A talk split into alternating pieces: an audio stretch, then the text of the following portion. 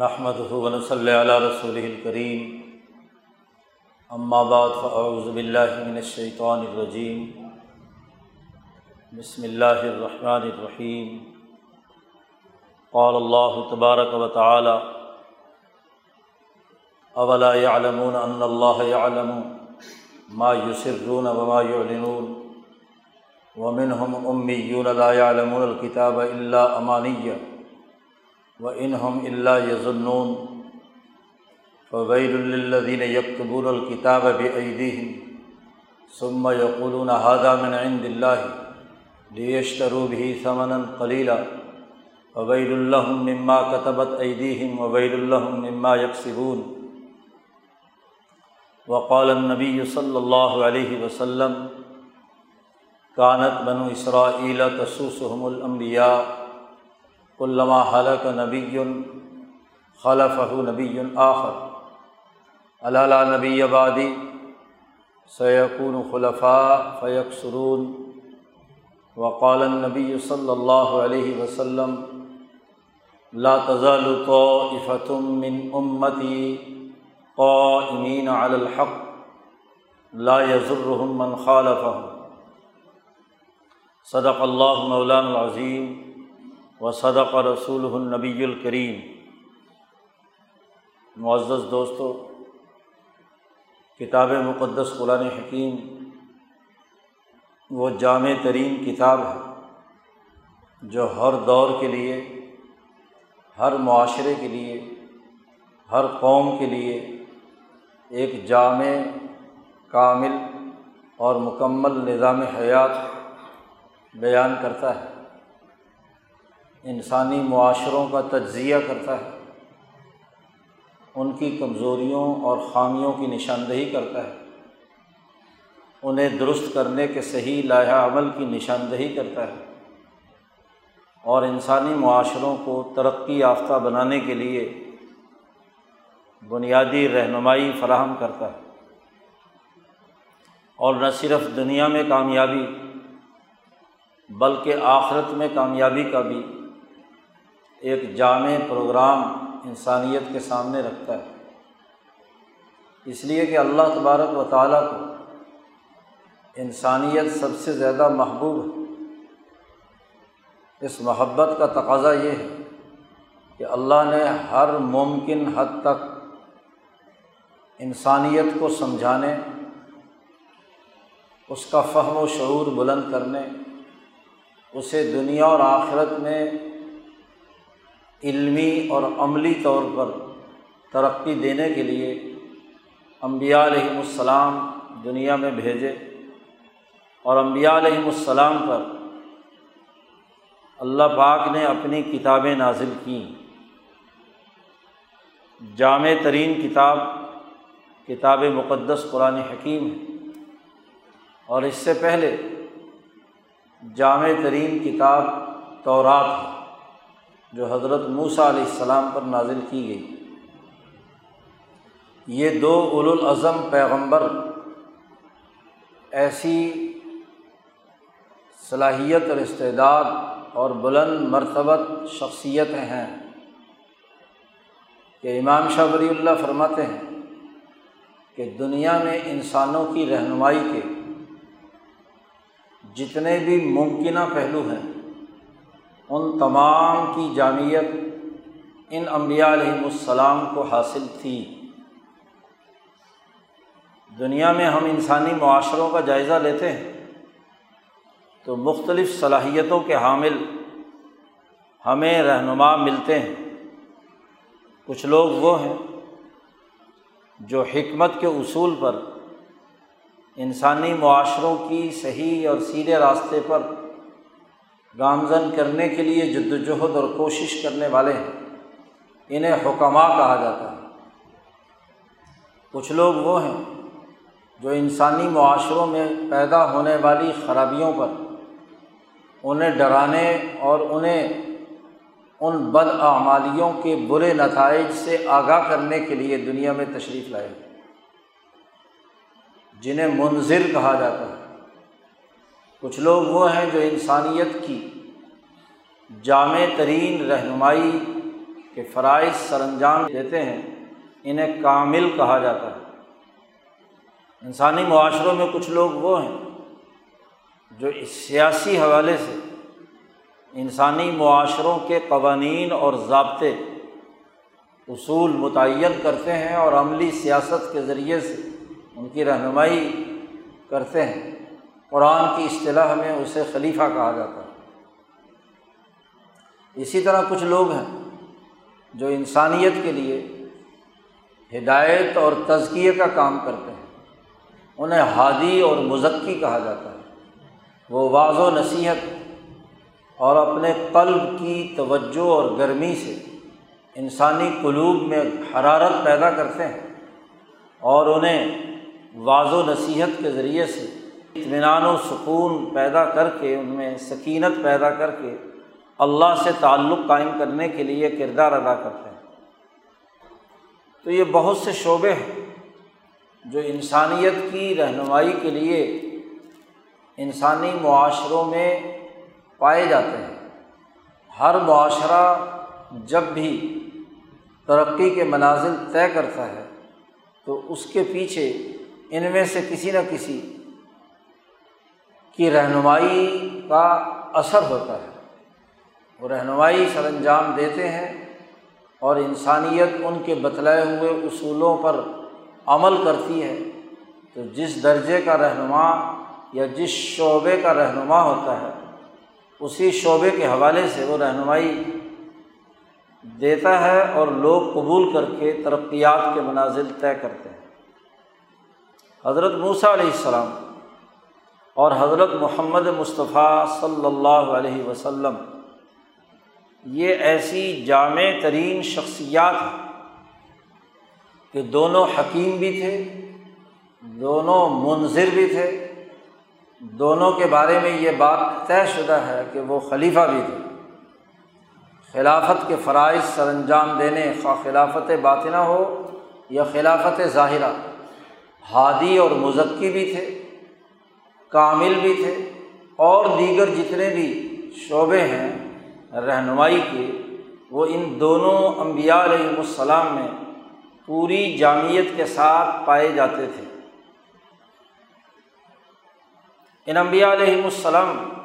کی اسی جامعیت کی وجہ سے ان پر جو اللہ نے علم نازل کیا اسے الکتاب کہتے ہیں۔ کتاب دو ہی کتابوں کے بارے میں کہا گیا ہے، ایک التورات کے بارے میں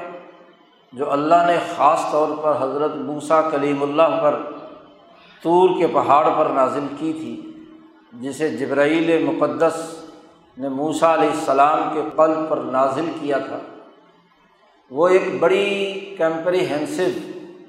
بڑی جامع ترین کتاب تھی جس میں ہر شعبہ زندگی سے متعلق رہنمائی دی گئی تھی۔ تورات اللہ کی خاص کتاب جو اللہ نے حضرت موسیٰ علیہ السلام پر نازل کی، اسی نسبت سے جو حضرت موسیٰ علیہ السلام کی قوم بنی اسرائیل ہے، اور پھر اسی کے تسلسل میں عیسائی جو حضرت عیسیٰ علیہ السلام کی امت ہے، ان کو اہل کتاب قرآن حکیم نے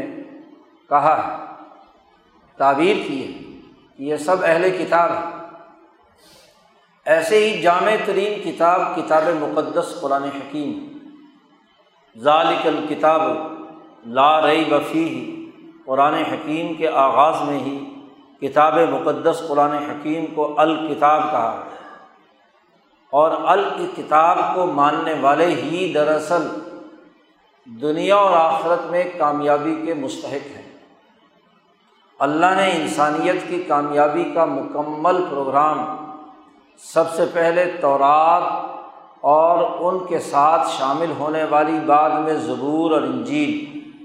جس کا مجموعہ بائبل ہے، یہ الکتاب ہے۔ نبی اکرم صلی اللہ علیہ وسلم سے پہلے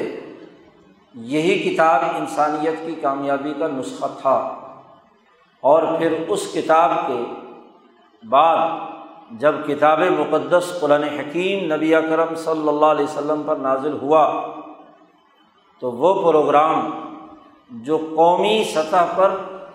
بنی اسرائیل کی ترقی کے لیے موسیٰ علیہ السلام پر نازل کیا گیا تھا، وہ کل انسانیت کے تناظر میں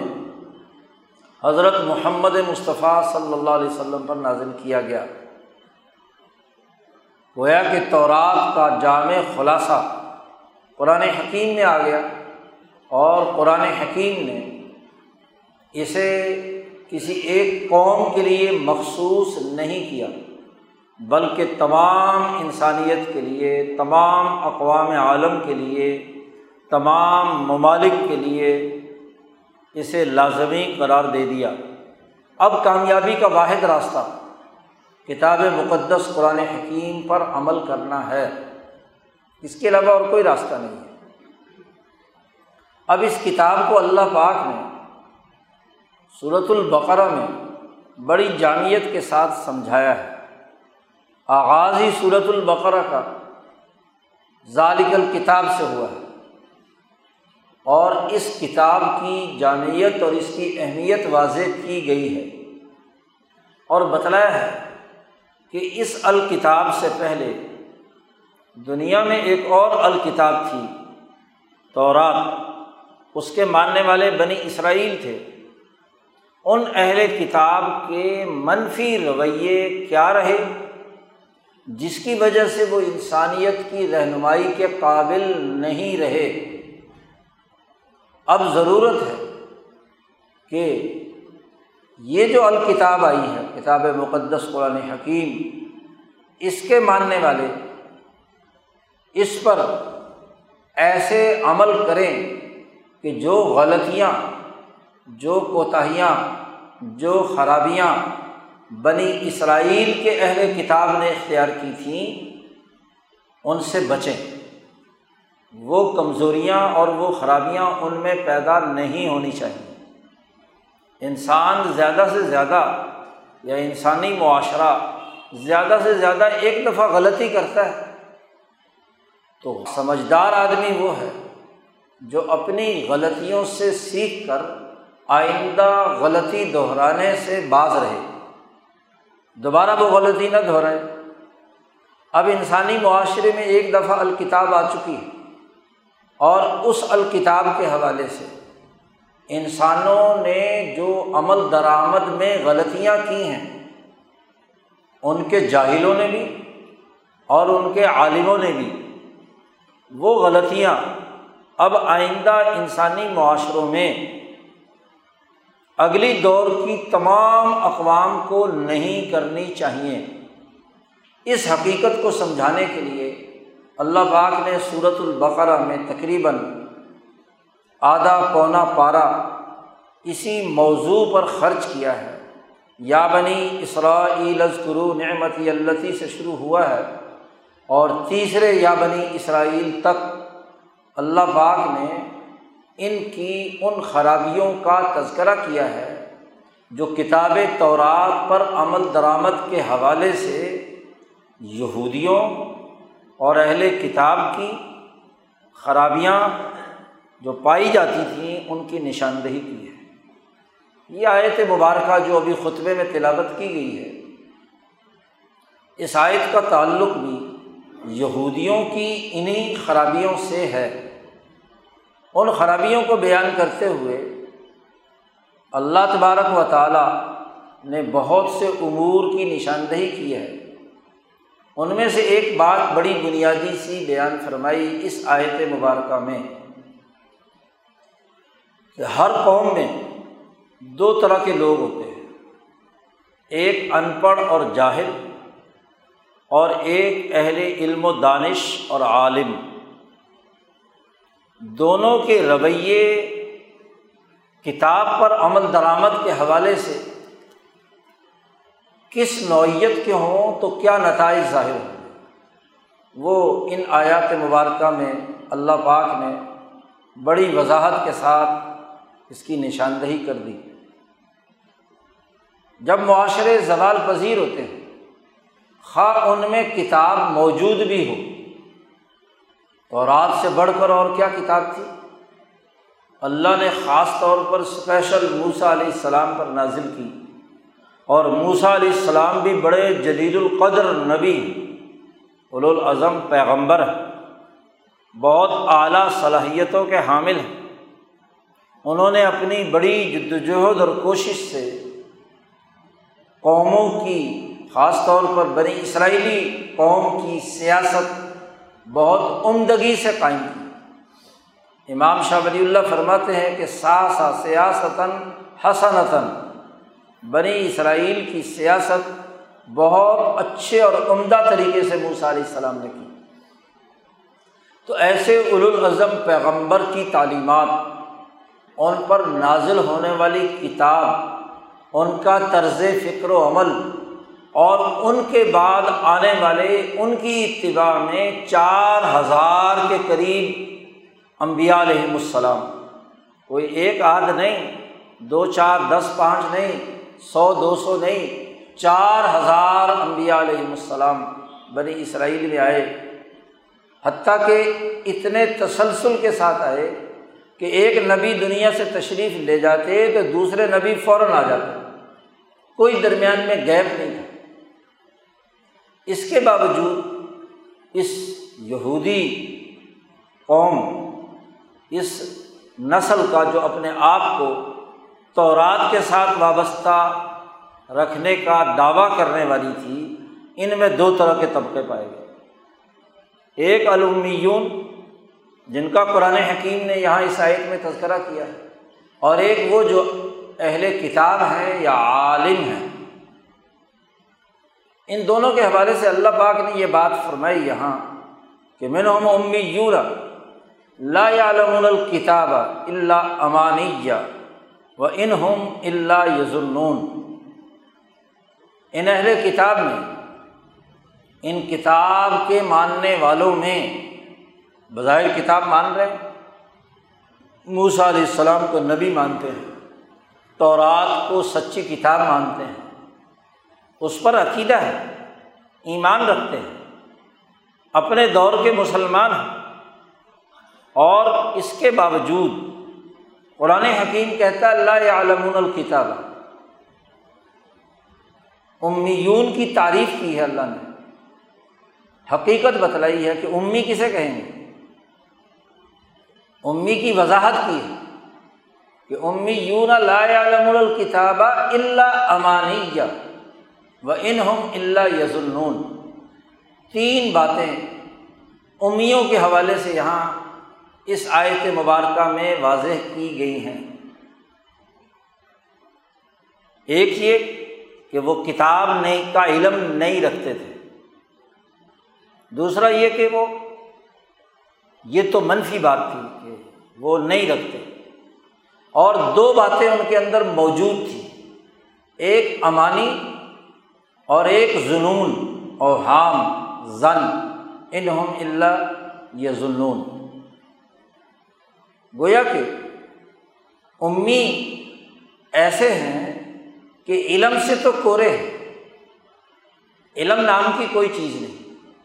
اور انسانی دماغ خالی نہیں رہتا، اگر علم نہیں ہوگا تو علم کے مقابلے کی چیز ہوگی، علم کے مقابلے کی چیز جاہل، بالکل جہالت، اور جاہل آدمی کو بھی دنیا میں زندگی تو بسر کرنی ہے، جب وہ زندگی بسر کرتا ہے تو علم کی جگہ پر کچھ تمنائیں پال لیتا ہے، کچھ امیدیں رکھ لیتا ہے، کچھ آرزوئیں اور خواہشات بنا لیتا ہے مذمومہ،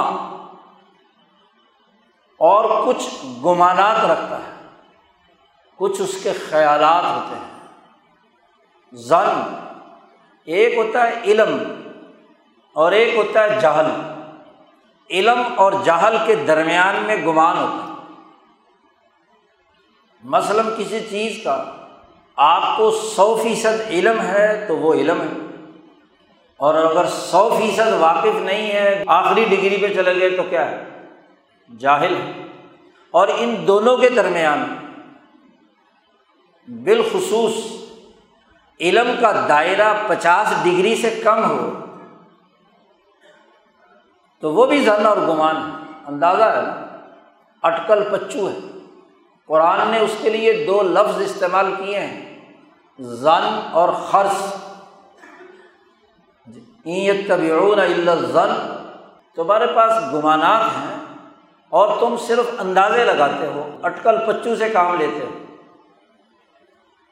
کچھ خواہشات ہیں، کچھ تمنائیں ہیں، کچھ آرزوئیں ہیں، کچھ گمانات ہیں، کچھ خیالات ہیں، کچھ اٹکل وٹکل اندازے بندازے ہیں، ایسے ہی لگ گیا تیر ورنہ تو تکا۔ جی تو تیر تکے کے چکر میں رہتے ہیں۔ تو ایک تو اللہ پاک نے کہا کہ امی ہے، امی کسے کہتے ہیں؟ پہلے تو یہ بات سمجھیے، امی کے بارے میں عربوں کا جو قرآن حکیم کے نزول سے پہلے تصور پایا جاتا تھا وہ یہ کہ وہ آدمی جو لکھنا اور لکھی ہوئی تحریر کو پڑھنا نہ جانتا۔ جیسے ماں کے پیٹ سے بندہ نکلتا ہے تو اس وقت لکھنا پڑھنا نہیں آتا، تو گویا کہ ماں کی طرف نسبت کی کہ ابھی یہ بچہ ہے، ماں کے ساتھ جیسے ماں کے پیچھے پیچھے چلتا ہے بچہ، تو اس کے نسبت ماں کو ام کہتے ہیں عربی میں۔ تو وہ چونکہ نہ لکھنا جانتا ہے نہ پڑھنا جانتا ہے۔ اب آپ بچے کی نفسیات دیکھیں کہ وہ نہ لکھنا جانتا ہے نہ پڑھنا جانتا ہے، لیکن اس کے سامنے کوئی کام کیا جائے تو اس کام کی نقل بڑی جلدی اتارتا ہے۔ آپ جیسے بولیں گے ویسے ہی بولے گا۔ ماں باپ پنجابی بولتے ہیں تو وہ پنجابی بولے گا، وہ سندھی بولتے ہیں سندھی بولے گا، وہ عربی بولتے ہیں عربی بولے گا، جو اردو بولتے ہیں اردو بولے گا۔ اسے نہ لکھنا آتا ہے، نہ لفظ کی شناخت، نہ لکھ سکتا ہے نہ پڑھ سکتا ہے، وہ ماں کے لائی لگ لگا ہوا ہے۔ جی جو ماں کی انگلی پکڑ کر جدھر جا رہی ہے، جو بات کر رہی ہے، وہ ساتھ ساتھ اس کے پیچھے پیچھے لگا ہوا ہے۔ تو بڑے ہونے کے باوجود بھی وہ مما پاپا کے ساتھ جڑا ہوا ہے، جس کا کوئی علم سے تعلق کوئی نہیں، بس اس کے ساتھ جڑا ہوا ہے۔ پاپا بھی نہیں ہے، صرف ممی ممی ہے۔ ہاں جی تو وہ کیا ہو گیا؟ امی ہو گیا۔ نہ کتابت یعنی تحریر نہیں لکھ سکتا، تحریر لکھی بھی پڑھ نہیں سکتا، اس کو امی کہتے ہیں۔ لیکن آپ دیکھیے کہ بچے اس کے باوجود، اور عربوں کے جو بدوؤں کے بچے ہیں وہ ذہین، سمجھدار، باقی عملی کاموں میں بڑے سمجھدار ہوتے ہیں، انگوٹھا ٹیک ہوتے ہیں، پڑھے لکھے، تحریر ہی نہیں پڑھ سکتے، لیکن سوسائٹی کے عملی تقاضوں میں اپنے ماں باپ سے، قبیلے سے، خاندان سے سیکھ کر وہ پنچایت پرے کرتے ہیں، جرگے بناتے ہیں، چلاتے ہیں۔ انہیں سوسائٹی کے اتار چڑھاؤ اور روایات کا بغیر پڑھے لکھے ہی علم ہوتا ہے، اس کے مطابق وہ کام کرتے ہیں۔ تو امی کا یہ مطلب سمجھنا کہ بالکل ہی جاہل ایسا کہ اسے دنیا کی کسی بات کا کوئی عطا پتہ نہیں، یہ بات غلط ہے۔ علامہ ابن جریر طبری کہتے ہیں کہ اس سے کتابت جو تحریر ہے، وہ لکھنا اور پڑھنا،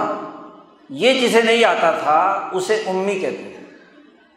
جب قرآن نازل ہوا اور یہ آیت نازل ہوئی تو حضرت عبداللہ بن عباس رضی اللہ تعالیٰ عنہ نے امی کا ایک اور وسیع ترین مطلب اور مفہوم واضح کیا کہ اس کے ساتھ ساتھ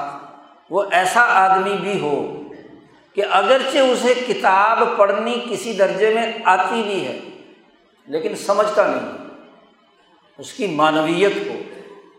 تفقہ اور بصیرت اس میں نہیں،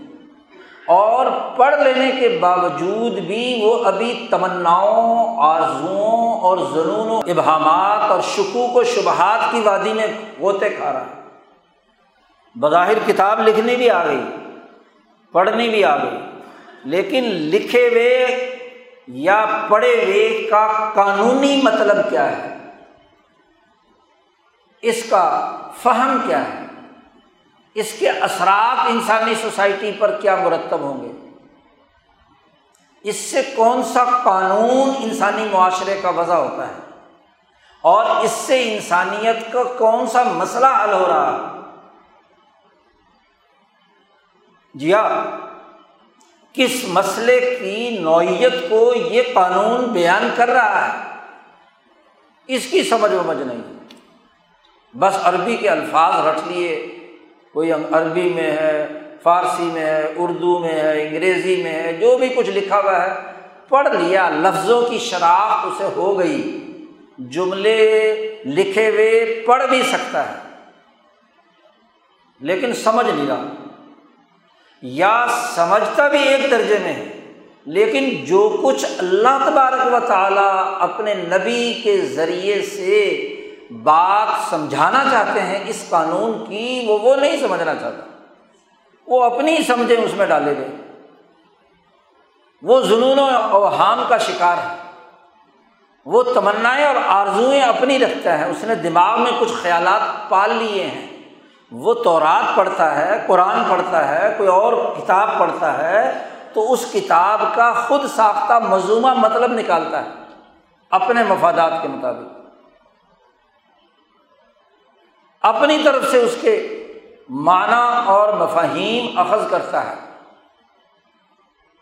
تو یہ بھی امی ہے، یہ بڑی جامع معنی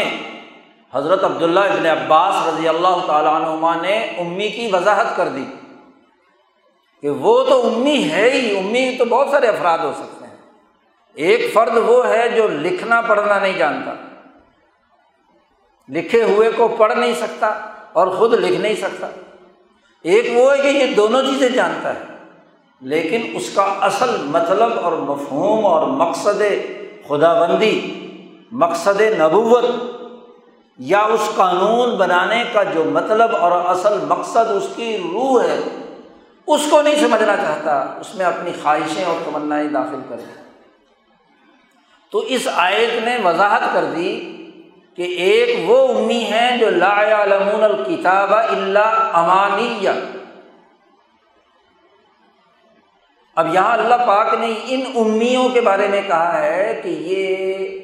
منفی صورت رکھتے ہیں کیونکہ تمنائیں، آرزوئیں اور ظنون اوہام رکھتے ہیں،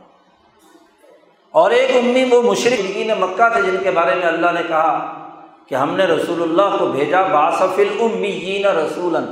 وہ بھی امی، ایسے ہی امی تھے، اور ایک امی اللہ تبارک و تعالیٰ نے خود رسول اللہ صلی اللہ علیہ وسلم کو کہا ہے کہ وہ نبی امی ہوں گے۔ یہاں امی سے مطلب حضور صلی اللہ علیہ وسلم کی تعریف ہے، حضور صلی اللہ علیہ وسلم کی تعریف ہے کہ خود تو کوئی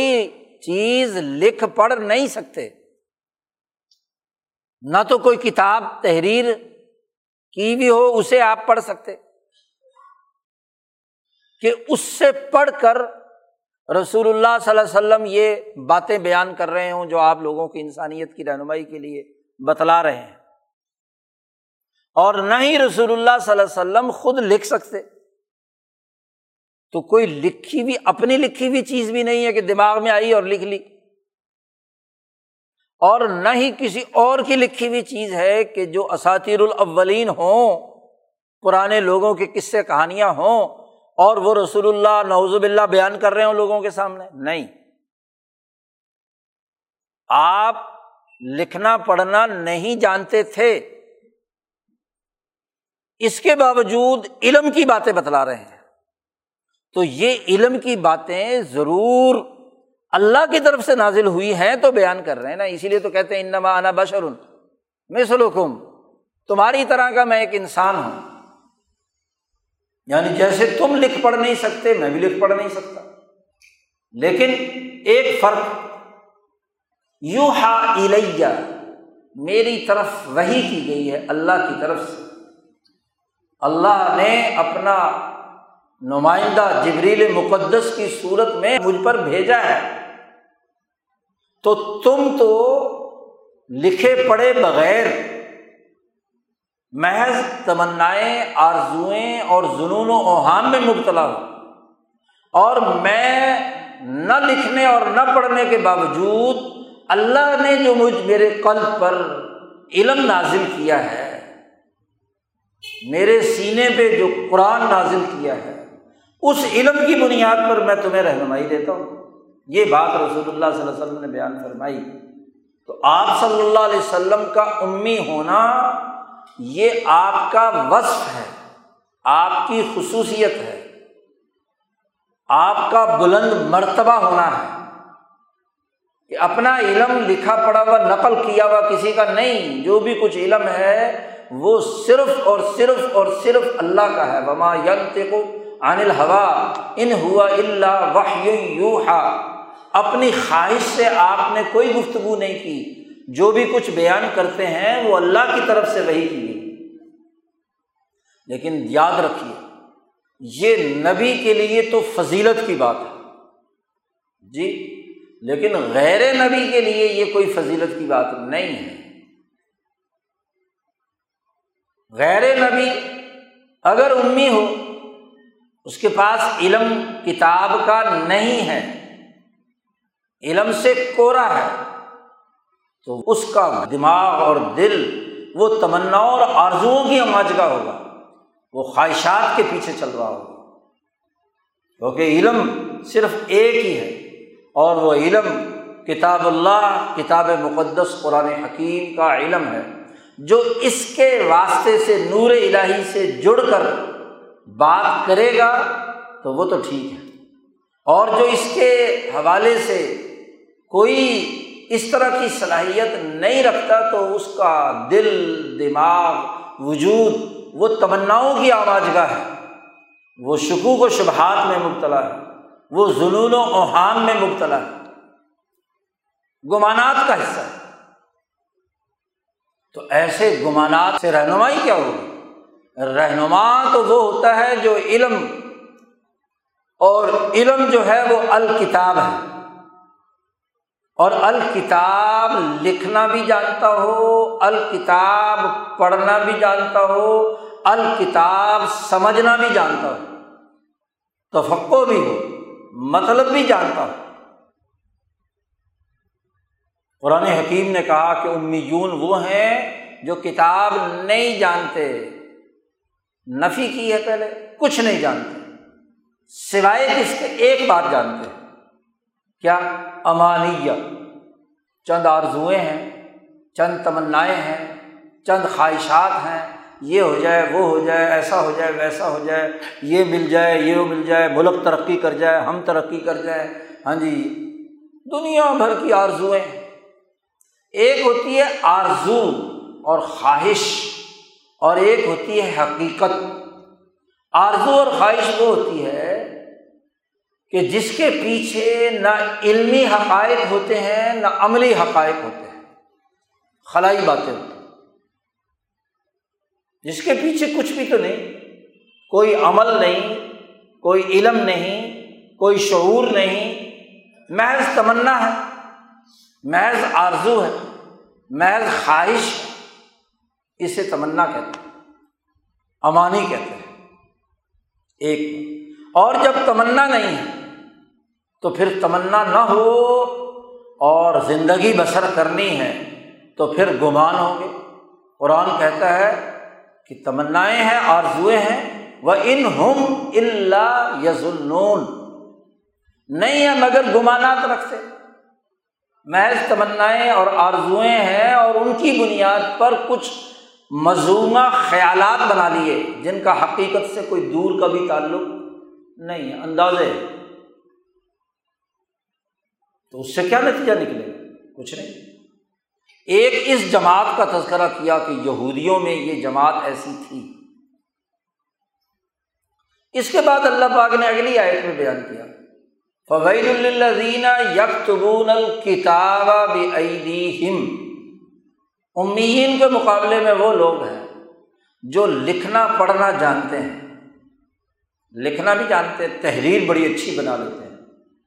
قانون بڑا اچھا وضع کر لیتے ہیں، اس کے ایس او پیز بڑے عمدہ بنا لیتے ہیں، آئین اور دستور بہت اچھا لکھ لیتے ہیں، یکتبون الکتاب، کتاب لکھنے کی بڑی صلاحیت ہے، اور وہ کیا کرتے ہیں؟ لکھتے کتاب ہے، اور وہ لکھتے ہیں اپنی طرف سے، یکتبون الکتاب بایدیہم، اپنے ہاتھوں سے لکھ کر کہتے ہیں کہ یہ اللہ کی طرف سے نازل ہوئی، حالانکہ الکتاب کا ٹائٹل وہ صرف اور صرف دنیا میں دو کتابوں کے لیے، تورات کے لیے اور کتاب اللہ قرآن حکیم کے لیے، کیونکہ کتاب ایسی ہوتی ہے یا کتاب کی تعریف یہ ہے کہ جو انسانوں کے جملہ مسائل کے حل کرنے کا ایسا جامع دستور العمل، آئین اور ضابطہ ہو کہ جو بلا تفریق رنگ، نسل، مذہب، تمام قوموں کے مسائل حل کرنے کے لیے ہر شعبے میں رہنمائی دیتا ہو، وہ الکتاب۔ کتاب کو کتاب اسی لیے کہتے ہیں کہ ایسا ناموس جو انسانی اصل انسانی دلوں پر لکھا ہوا ہے۔ امام شاہ ولی اللہ دہلویؒ نے ایک بڑا جامع جملہ اس کے لیے استعمال کیا ہے کہ النوامیس الکلیہ المضروبہ علی الناس، وہ مقدس اور کلی قانون جو انسانیت کے دلوں پر لکھ دیا گیا ہے، ضرب علی الناس، انسانیت اس سے باہر نکل ہی نہیں سکتی۔ مثلاً سچائی، یہ ناموس کلی ہے۔ مثلاً عدل، ناموس کلی ہے۔ مثلاً امن، انسانیت کے لیے یہ ناموس کلی ہے۔ انسانیت کی رہنمائی، انسانیت کی فلاح و بہبود، انسانیت کی کامیابی کا قانون اور ضابطہ جس پر دنیا بھر کے انسان متفق ہیں۔ دنیا کا کون سا مذہب ہے، کون سی سوسائٹی ہے، کون سا آئین ہے، کون سا دستور ہے جو ان نوامی سے کلیہ المضروبہ علی الناس کی مخالفت کرتا ہے کرتا ہے دنیا کا کوئی مذہب، کوئی نظام عدل کو برا کہہ سکتا ہے؟ وہ کہے جی عدل اچھی چیز نہیں ہوتی، ظلم اچھی چیز ہوتی ہے؟ نہیں، یہ ایک ایسا ناموس کلی ہے جو مضروبہ علی الناس۔ جی اسی طرح امن، کیا دنیا کا کوئی سسٹم یہ کہتا ہے کہ بد امنی بڑی اچھی چیز ہوتی ہے؟ نہیں، امن ایسا ناموس کلی ہے جو مضروبہ علی الناس، انسانیت پر اللہ نے ایسے طریقے سے لکھ دیا کہ ہر کالا، گورا، مشرقی، مغربی، کوئی بھی زبان بولنے والا، کسی بھی نسل، کسی بھی مذہب، کسی بھی قوم سے تعلق رکھنے والا ہے، وہ اس ناموس کلی کو تسلیم کرتا ہے، مانتا ہے، اس کا انکار نہیں کرتا۔ ظلم کی برائی، نا انصافی، کم تولنا، کم ناپنا، حسد کرنا، کینہ رکھنا، بغض کرنا، یہ ایسی خرابیاں ہیں جن پر تمام انسان متفق ہیں۔ کوئی بھی انسان جو ذرا سی بھی عقل اور ہوش رکھتا ہے ان کو جسٹیفائی نہیں کر سکتا۔ یہ الکتاب ہوتی ہے۔ آپ دیکھیے کہ چاہے یہ دونوں کتابیں ہوں یا ان کی تائید میں نازل ہونے والی زبور اور انجیل ہو یا قرآن حکیم کی تشریح میں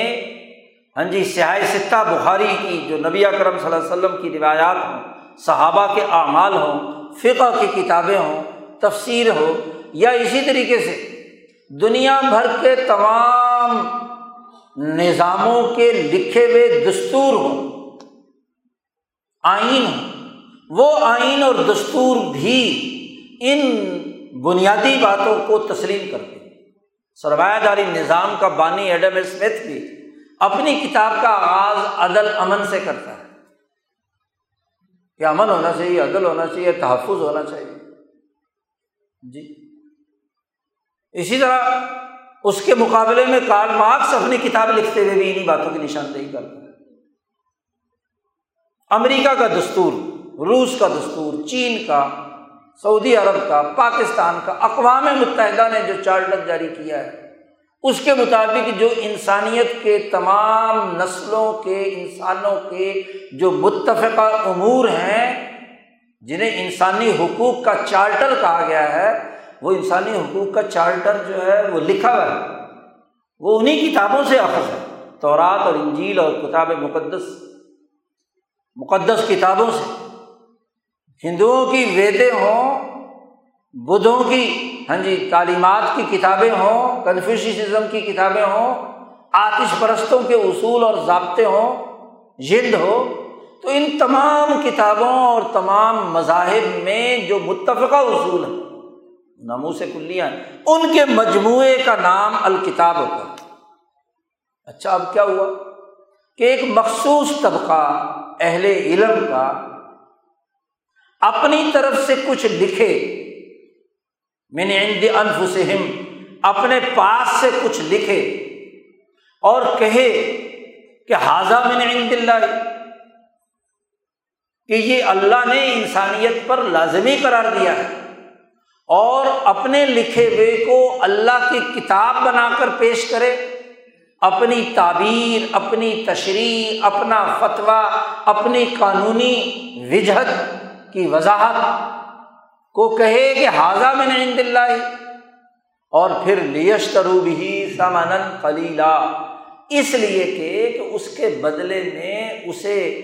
تھوڑے سے پیسے مل جائے، وہ اسے بیچے اور بیچ کر اس کے بدلے میں فتویٰ فروشی کرے، وہ کتاب کی تشریح اپنی طرف سے بیان کرے، اپنی تحریر کو کتاب اللہ کہے، کیونکہ مذہبی لبادے میں جب تک پیش نہیں کرے گا یا قانون کے تناظر میں جب تک پیش نہیں کرے گا، اس وقت تک لوگ اس کی طرف متوجہ نہیں ہوں گے۔ تو لوگوں کو کتاب بیچنے کے لیے، پیسے بٹورنے کے لیے اسے اللہ کی طرف منسوب کر کے بیچتا ہے۔ یہ علماء کی خرابی ہے، علماء یہود کی، جو تورات کے عالم تھے، اللہ نے ان کی خرابی بیان کرتے ہوئے کہا کہ ویل ہے، ویل ہلاکت ہے، ان کے لیے تباہی ہے، ان کے لیے بربادی ہے، دنیا میں تو ہے سو ہے، خزی فی الدنیا، اور آخرت کا عذاب کے بارے میں نبی اکرم صلی اللہ علیہ وسلم سے منسوب یہ روایت ہے ابن عباس کی کہ جہنم میں ایک ایسی وادی کا نام ویل ہے کہ جس کے اونچائی سے اس عالم کو جب گرایا جائے گا تو چالیس ہزار سال تک وہ نیچے گرتا ہی رہے گا، گرتا ہی رہے گا، گرتا ہی رہے گا۔ جہنم کے نچلے طبقے میں پہنچنے تک چالیس ہزار سال لگ جائیں گے، اربعین خریفاً، بہت زیادہ مدت تک، کیوں کہ دنیا میں چند ٹکوں کے عوض اس نے اپنی تحریر کو اللہ کی تحریر بنا کر پیش کر کے چند پیسے لیے، لیشتروا بہ ثمنا قلیلا۔ اب دیکھیے اللہ تبارک و تعالیٰ نے یہاں اس آیت مبارکہ میں ان دو جماعتوں کا تذکرہ کر دیا، ایک علماء، علماء یہود، اور ایک جہلائے یہود، امیین۔ ان دونوں کے رویے بیان کیے، اور قرآن کہتا ہے کہ جب انسانی معاشروں میں اس طرح کے دو رویوں والے لوگ پیدا ہو جاتے ہیں تو وہ معاشرہ رہنمائی کے قابل نہیں ہوتا، بلکہ اس معاشرے کے لیے ایسی ویل ہے، ایسی ہلاکت ہے کہ وہ ہر گزرتے دن کے ساتھ لڑھکتا رہتا ہے۔ بعض مفسرین نے کہا ویل کہتے ہیں اس پہاڑ کو جس پہاڑ سے کسی بندے کو گرا دیا جائے اور وہ لوٹنیاں کھاتا ہوا، ہاں جی، اس کا سر، دماغ پتھروں سے ٹکراتا ہوا نیچے گہری کھائی کے اندر چلتا چلا جائے، اور جو آدمی اوپر سے لڑک رہا ہو پہاڑ سے تو وہ ہر آنے والے لمحے میں، ہر آنے والے دن میں نیچے کی طرف ہی جائے گا نا، اوپر تو نہیں جا سکتا۔ اس کے لیے کہا ویل۔ قرآن حکیم نے یہ یہودیوں کے حوالے سے بات بیان کر کے دراصل تنبیہ کی ہے ان اہل کتاب کو جو کتاب اللہ، کتاب مقدس، قرآن حکیم پر ایمان کے دعوے دار، کیونکہ آغاز ہی اس صورت مبارکہ کا کس سے ہوا ہے؟ ذالک الکتاب لا ریب فیہ، اور اس میں کہا ہے کہ منہم من اہل الکتاب، کتاب والوں میں سے ایسے لوگ بھی ہیں کہ جو امی ہیں، اور وہ سوائے تمناؤں، آرزوؤں، گمانات، خیالات، اندازوں اور اٹکل پچو میں مبتلا ہے۔ عوام کا طبقہ، جاہلوں کا طبقہ، اور ایک وہ ہیں جو اہل علم ہیں، اپنے آپ کو کتاب کا ماہر کہتے ہیں، عالم کہتے ہیں، قانونی ماہر کہتے ہیں، دستوری شارح کہتے ہیں، قانون کی تشریح کرنے والا ادارہ کے طور پر ہے۔ ایک وہ ہے کہ لکھتے اپنی طرف سے ہیں، یکتبون الکتاب بایدیہم، اور پھر کہتے ہیں کہ یہ اللہ کی طرف سے نازل ہوئی ہے۔ اللہ کی بات پیش کر کے اس کے بدلے میں کیا ہے؟ اچھی تنخواہ لینا چاہتے ہیں، اچھے مراعات لینا چاہتے ہیں، اچھے کوٹھی بنگلے میں رہنا چاہتے ہیں، بڑے بڑی رقمیں اور ہاں جی مال و دولت بنانا چاہتے ہیں۔ یشتروا بہ ثمنا قلیلا، قرآن کہتا دوبارہ ویل کہا، فویل للذین یکتبون الکتاب کے بعد پھر کہا کہ وہ لوگ جو یہ لکھتے ہیں ان کے لیے ہلاکت ہے، اور وہ بھی ہلاک ہونے والا ہے جو مما یکسبون، جو کچھ انہوں نے اس سے کمائی کی ہے، دولت حاصل کی ہے، خزانے پائے ہیں، وہ بھی تباہ و برباد ہونے ہیں۔ جو کچھ مما یکسبون انہوں نے کیا اس کے لیے بھی کیا ہے؟ ہلاکت اور تباہی ہے۔ یہودیوں کے بارے میں نازل ہوئی ہے، اہل کتاب کے بارے میں نازل ہوئی، اب یہ آیت منسوخ ہو گئی نا، ہمارے معاشرے کے لیے نہیں ہے، نہیں، یہ کتاب ہمارے لیے بھی ہے اور ہمارے لیے ہی ہے۔ وہ تو مر کھپ گئے، وہ یہودی اور وہ اہل کتاب،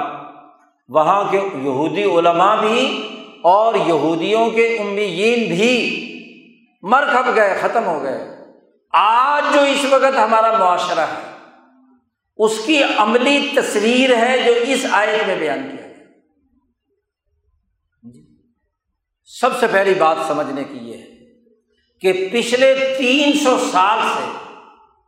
انگریز سامراج کے اس خطے پر تسلط کے بعد سے ہم سب کو، ہمارے پورے معاشرے کو ایسا امی بنا دیا کہ لا یعلمون الکتاب الا امانی و انہم الا یظنون کی چلتی پھرتی تصویر ہے۔ آج آپ کے معاشرے کے، آج سے کیا بلکہ پچھلے دو ڈھائی سو سال سے آپ کے معاشرے کے کتنے لوگ ہیں جو یعلمون الکتاب، کتاب مقدس قرآن حکیم کا علم رکھتے ہیں؟ بتاؤ جی، ہم میں سے آج اس پاکستان کے لوگوں کا ہم جائزہ لیں تو ہم میں سے کتنے لوگ ہیں جو صحیح تلفظ کے ساتھ قرآن حکیم پڑھ سکتے ہیں؟ اور اگر پڑھ سکتے ہیں تو کتنے فیصد لوگ ہیں جو اس کا ترجمہ سمجھ سکتے ہیں؟ اور کتنے فیصد لوگ ہیں کہ اس ترجمہ پڑھنے کے بعد اس کا صحیح قانونی اور فقہی مطلب سمجھ سکتے ہیں؟ اندازہ لگاؤ،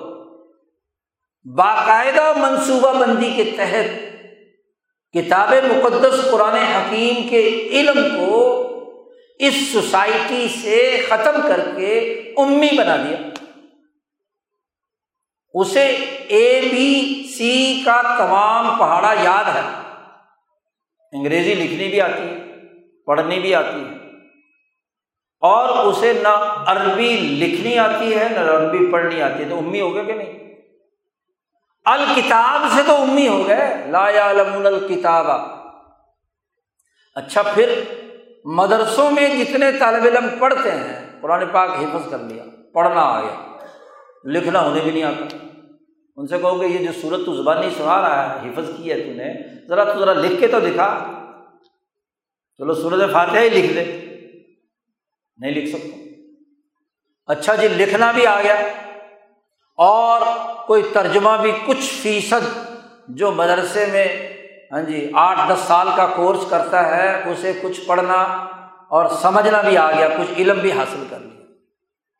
لیکن ان علماء میں سے بھی کتنے ہیں کہ اس تفقہ اور فقہ اور بصیرت کو جانتے ہوں جو نبی اکرم صلی اللہ علیہ وسلم، صحابہ، اولیاء اللہ، علماء ربانیین کی تھی، انگلیوں پہ گنے جا سکتے ہیں جی، انگلیوں پر گنے جا سکتے ہیں، عالم ہونے کے باوجود، مولوی ہونے کے باوجود بھی۔ ایک طرف تو یہ طبقہ ہے، گویا کہ اٹھانوے ننانوے فیصد امی بن گئے جی، کہ جو کتاب ہے اس کا علم نہیں رکھتے، باقی چیزوں کو لکھنا پڑھنا آتا ہے، اور اب تو حال یہ ہے کہ پنجابی بولنے والا پنجابی لکھ نہیں سکتا، پنجابی لکھی بھی پڑھ نہیں سکتا، پشتو بولنے والا امی ہے کہ نہ پشتو لکھی بھی پڑھ سکتا ہے نہ پشتو لکھ سکتا، سندھی بھی امی ہے کہ ماں باپ کی بولی کے طور پر سندھی بول تو رہا ہے لیکن لکھنا پڑھنا، اردو بولنے والا اکثریت وہ ہے جو بول تو لیتی ہے لیکن اس کا لکھنا پڑھنا کتنے فیصد لوگ جانتے ہیں، اور جو جانتے بھی ہیں اس کا مطلب کتنے لوگ سمجھتے ہیں۔ اچھا انگریزی، ہاں جی آپ کی تو ماں کی زبان نہیں ہے، اگر انگریزوں کو ماں قرار دیں تو پھر آپ بھی شاید امی ہو جائے، حالانکہ یہ تو نہ ماں کی زبان ہے نہ باپ کی زبان، غیروں کی زبان۔ اچھا اس کو پڑھنے والے کتنے ہیں اور لکھنے والے کتنے ہیں صحیح انگریزی، اور پھر اس کا مطلب سمجھنے والے کتنے؟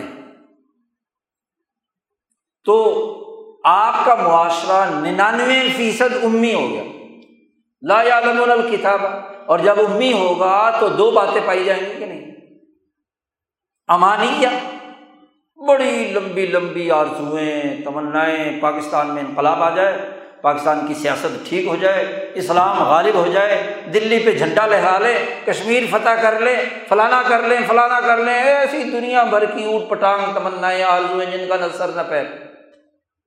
امانی کیا ہے؟ اچھا پھر اگر بحث کرو تو کہتے ہیں پھر گمانات، اندازے۔ روزانہ شام کو چوپال میں جہاں لوگ بیٹھتے ہیں، کسی بھی مجلس میں چلے جاؤ، آج کل جو تماشا لگ رہا ہے، تو ہر آدمی بات ضرور کرے گا چاہے علم ہو یا نہ ہو، اور کہے گا جی مینو پتا ہے گا صحیح، تسی چھڈو جی گل،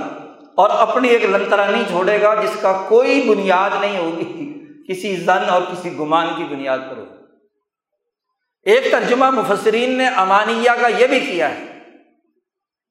کہ لا یعلمون الکتاب الا احادیث،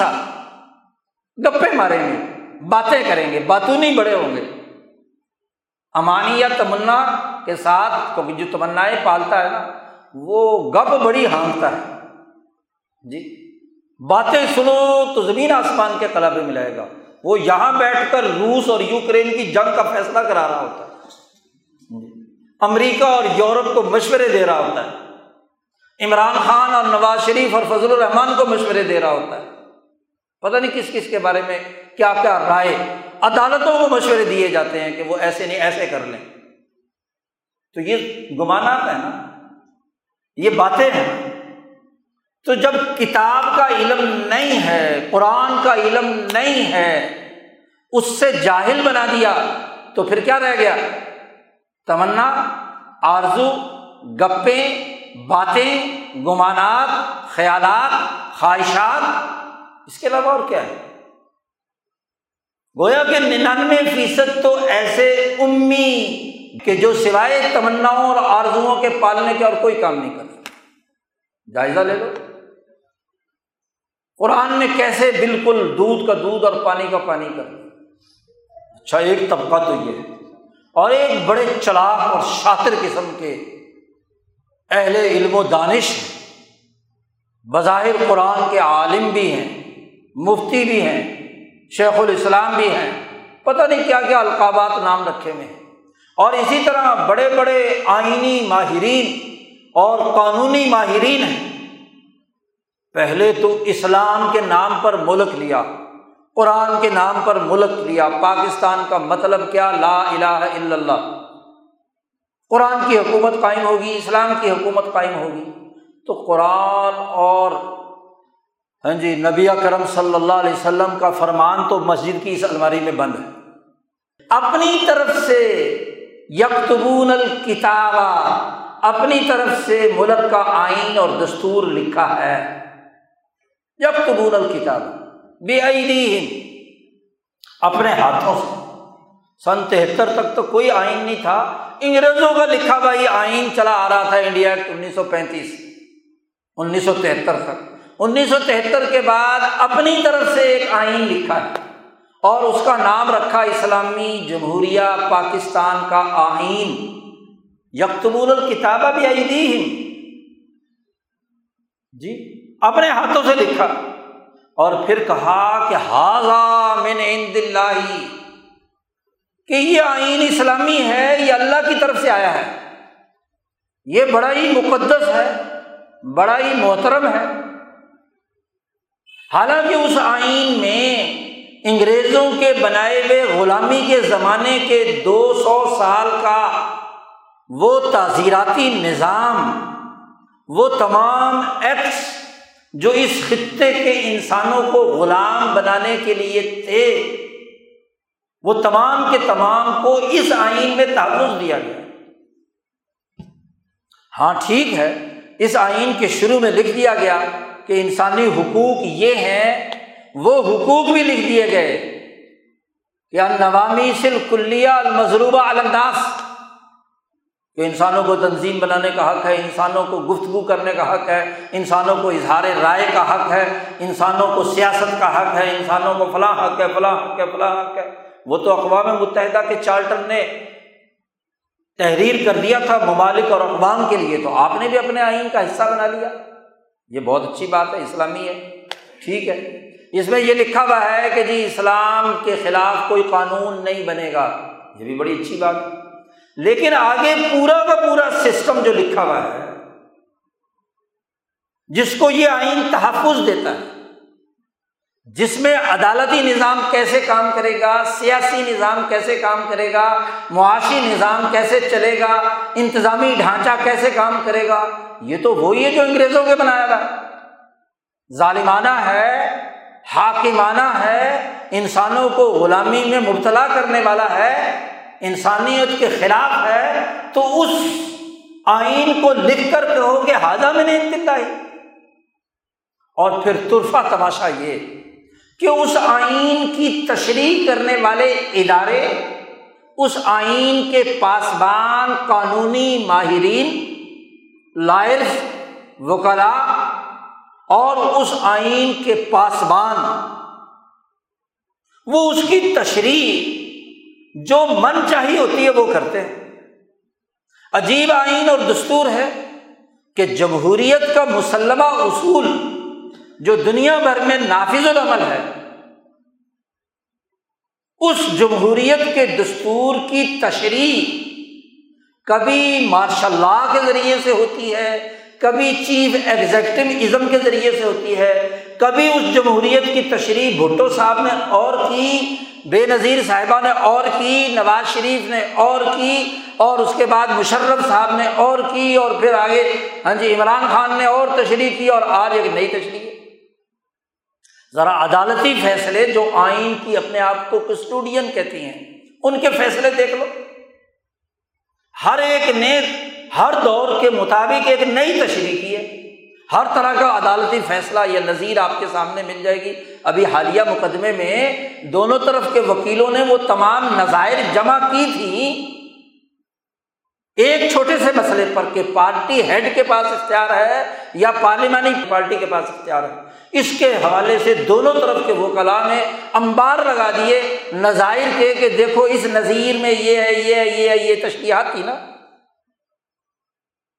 انہوں نے کہا کہ دیکھو فلاں موقع پر پارٹی کے سربراہ کو اختیار دیا گیا، فلاں موقع پر دیا گیا، فلاں موقع پر دیا گیا۔ اسی طرح دوسری طرف دوسروں نے کہا کہ نہیں جی فلاں فلاں فلاں نظائر یورپ کے، برطانیہ کے، طرح طرح کے دیے، یعنی ہر طرح کی دلیل موجود ہے۔ تو یکتبون الکتاب بأیدیہم، امام شاہ ولی اللہ فرماتے ہیں کہ کتاب کی تشریح اپنے الفاظ میں یہودی کرتے تھے اور پھر اس کو کتاب کا حصہ ڈکلیئر کر کے دیتے تھے، یہ تحریر تعریف معنوی، پھر اس کو الفاظ کا حصہ بنا دیتے تھے، یہ تحریف لفظی۔ گویا کہ ایک تو قانون اپنا بنایا ہوا الکتاب کا نہیں، نہ الکتاب قرآن کا، نہ الکتاب تورات کا، نہ دنیا بھر میں مسلمہ قوانین اور ضابطوں اور دستوروں کے مطابق جو الکتاب ہے اس کا، بلکہ تشریح من چاہیے۔ عدلیہ اپنی تشریح کر رہی ہے، پارلیمنٹ اپنی تشریح کر رہی ہے، اسپیکر اپنی تشریح کر رہا ہے، ڈپٹی اسپیکر اپنی تشریح کر رہا ہے، حکومت اپنی تشریح کر رہی ہے، ہاں جی پی ڈی ایم اپنی تشریح کر رہا ہے، پی ٹی آئی اپنی تشریح کر رہی ہے۔ عجیب تماشا ہے جی۔ تو اکثریت عوام کی تو امانی یا خواہشات ہیں، وہ خواہشات پی ڈی ایم پوری کرے تو ان کے پیچھے جھنڈا لے کے اٹھ جائیں گے، عمران خان یا پی ٹی آئی آ جائے تو اس کے پیچھے چلے جائیں گے۔ گمانات ہیں، خیالات ہیں، تمنائیں ہیں، آرزوئیں ہیں، اور دوسری طرف آئینی ماہرین ہیں، علماء ہیں، فقہا ہیں، وہ تشریح کرتے ہیں اپنی من چاہی۔ جی ایک ملک کی اسلامی جماعت انیس سو سینتالیس سے پہلے کہتی تھی کہ شرعی طور پر سیاست حرام ہے مردوں اور عورتوں پر، پاکستان بننے کے پانچ دس سال بعد کہا کہ عورتوں کے لیے حلال نہیں ہے، مردوں کے لیے حلال ہے، ھذا من عند اللہ۔ اور پھر دس سال گزرے تو کہا عورتوں کے لیے بھی حلال ہے، مردوں کے لیے بھی حلال ہے، بلکہ عورت صدر پاکستان بھی بن سکتی ہے، فاطمہ جناح جی۔ تو ھذا من عند اللہ، اب کون سا من عند اللہ تھا؟ سینتالیس سے پہلے والا عند اللہ تھا، سینتالیس کے بعد عند اللہ تھا، یا انیس سو اکسٹھ کے الیکشن میں عند اللہ تھا، یا انیس سو ستر میں آ کر ہاں جی سارا بوریا بستر لپیٹ کر پھر ایک نئی تشریح کر کے یہ ھذا من عند اللہ تھا جی۔ یہی علماء ہیں اس کتاب مقدس کی تشریح سرمایہ داری کے مطابق کر کے کہتے ہیں ھذا من عند اللہ۔ ایک بڑے مفتی اعظم پاکستان وہ فتویٰ دیتے رہے کہ بینکوں میں جو پیسہ رکھا جاتا ہے وہ قرض ہے، اور قرض پر کوئی گورنمنٹ نہ تو زکوٰۃ وصول کر سکتی ہے نہ کچھ کر سکتی ہے، وہ سود ہے۔ اور انہی کے بیٹے جان مفتی اعظم شیخ الاسلام کہتے ہیں نہیں جی یہ تو امانت ہے، وہ بھی ھذا من عند اللہ تھا، یہ بھی ھذا من عند اللہ ہے۔ قرآن نے کیا کہا؟ وَيْلُ الَّذِينَ يَكْتُبُونَ الْكِتَابَ بِأَيْدِيهِمْ، جو کتاب کی تشریح اپنی طرف سے لکھتے ہیں اور پھر کہتے ہیں ھذا من عند اللہ، کیوں؟ لِیَشْتَرُوا بِهِ ثَمَنًا قَلِیلًا۔ آج اس کا نتیجہ یہ ہے کہ عملاً ہمارا معاشرہ ایک ایسی پہاڑی سے لڑک رہا ہے کہ ہر گزرتے دن کے ساتھ یہ بھی نیچے گرتا جا رہا ہے، ہر گزرتے دن کے ساتھ زوال ہے، قرضوں پر قرضے چڑھ رہے ہیں، قرضوں کا پہاڑ آپ کے سروں پر لد رہا ہے۔ دو روپے کا ایک ڈالر تھا انیس سو سینتالیس میں جب پاکستان بنا جی، بلکہ شروع میں تو دو ڈالر ایک روپے میں ملتے۔ آپ دیکھیے کہ وہاں سے سفر شروع ہوا ہے لڑکنے کا، کس کا؟ آپ کے روپے کا، پاکستانی روپے کا۔ لڑکتے لڑکتے لڑکتے کہاں دو روپے سے انیس سو سینتالیس میں سفر شروع کیا اور آج ڈھائی سو روپے پہ آ گیا، ایک ڈالر کے بدلے میں ڈھائی سو ملتے ہیں، دو سو چالیس۔ آپ اندازہ لگائیے کہ جس قوم کا پیسہ لڑک رہا ہے اسی سے قوم کی معاشی حالت، اس کی سیاسی حالت، اس کی اجتماعی حالت دیکھی جا سکتی ہے۔ تو کیا یہ صرف یہودیوں کے لیے تھی آیت؟ نہیں، قرآن نے کہا تھا کہ تم بھی یہودیوں کے نقش قدم پر چلو گے، لَتَتَّبِعُنَّ سُنَنَ مَنْ كَانَ قَبْلَكُمْ، تو اپنے سے پہلے قوموں کے پیچھے چلو گے تم بھی، ضرور بھی ضرور۔ صحابہ نے حضور صلی اللہ علیہ وسلم سے پوچھا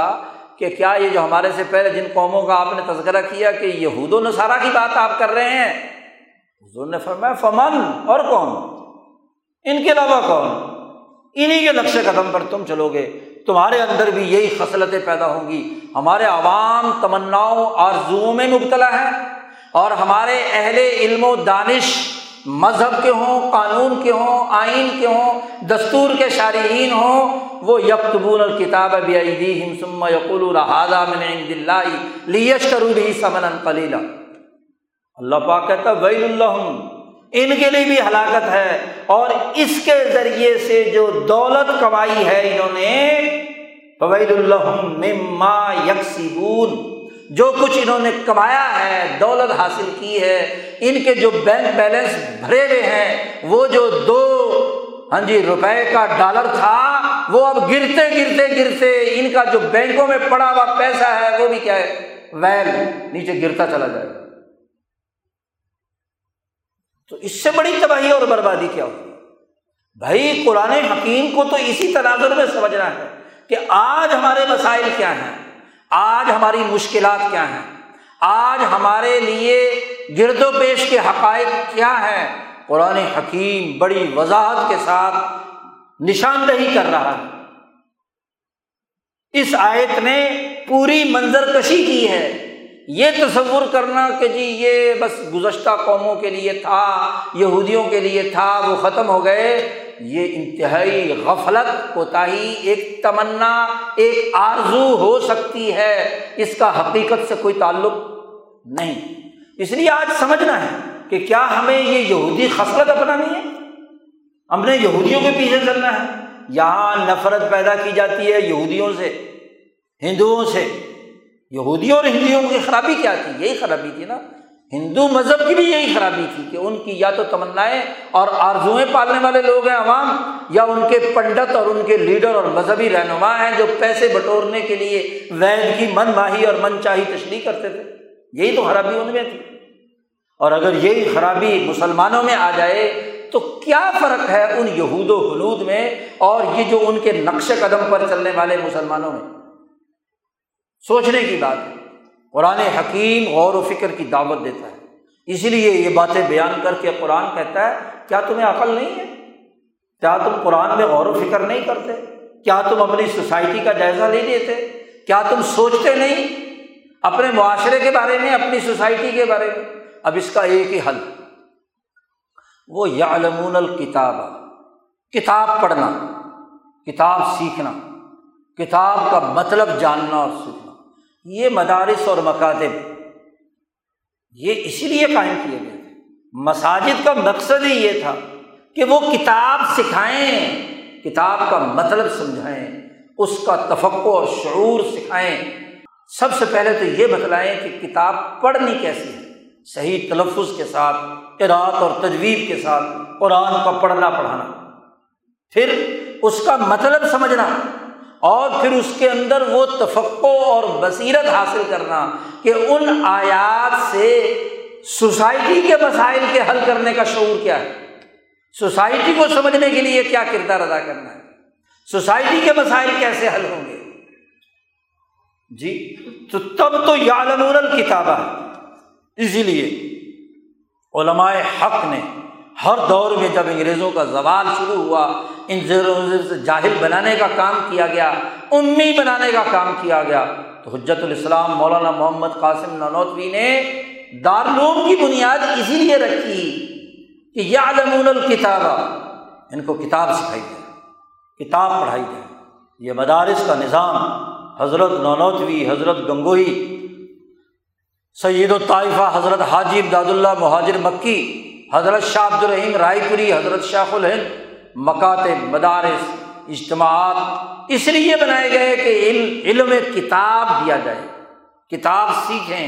کتاب کا وہ سیاسی شعور بھی سیکھیں جس سے گرد و پیش کی انگریز سامراج کے بنائے ہوئے قوانین، ضابطوں، ان کے بنائے ہوئے جی طریقہ کار کو سمجھ کر اس کا توڑ پیدا کر سکے۔ اور یہ جو الکتاب نے انسانیت کی ترقی اور رہنمائی کا، عدل کا، امن کا، معاشی خوشحالی کا، سیاسی آزادی کا جو نظریہ دیا ہے، اس کی تعلیم و تربیت کا اہتمام کرے، یہ مقصد۔ اگر کتاب نہیں سیکھی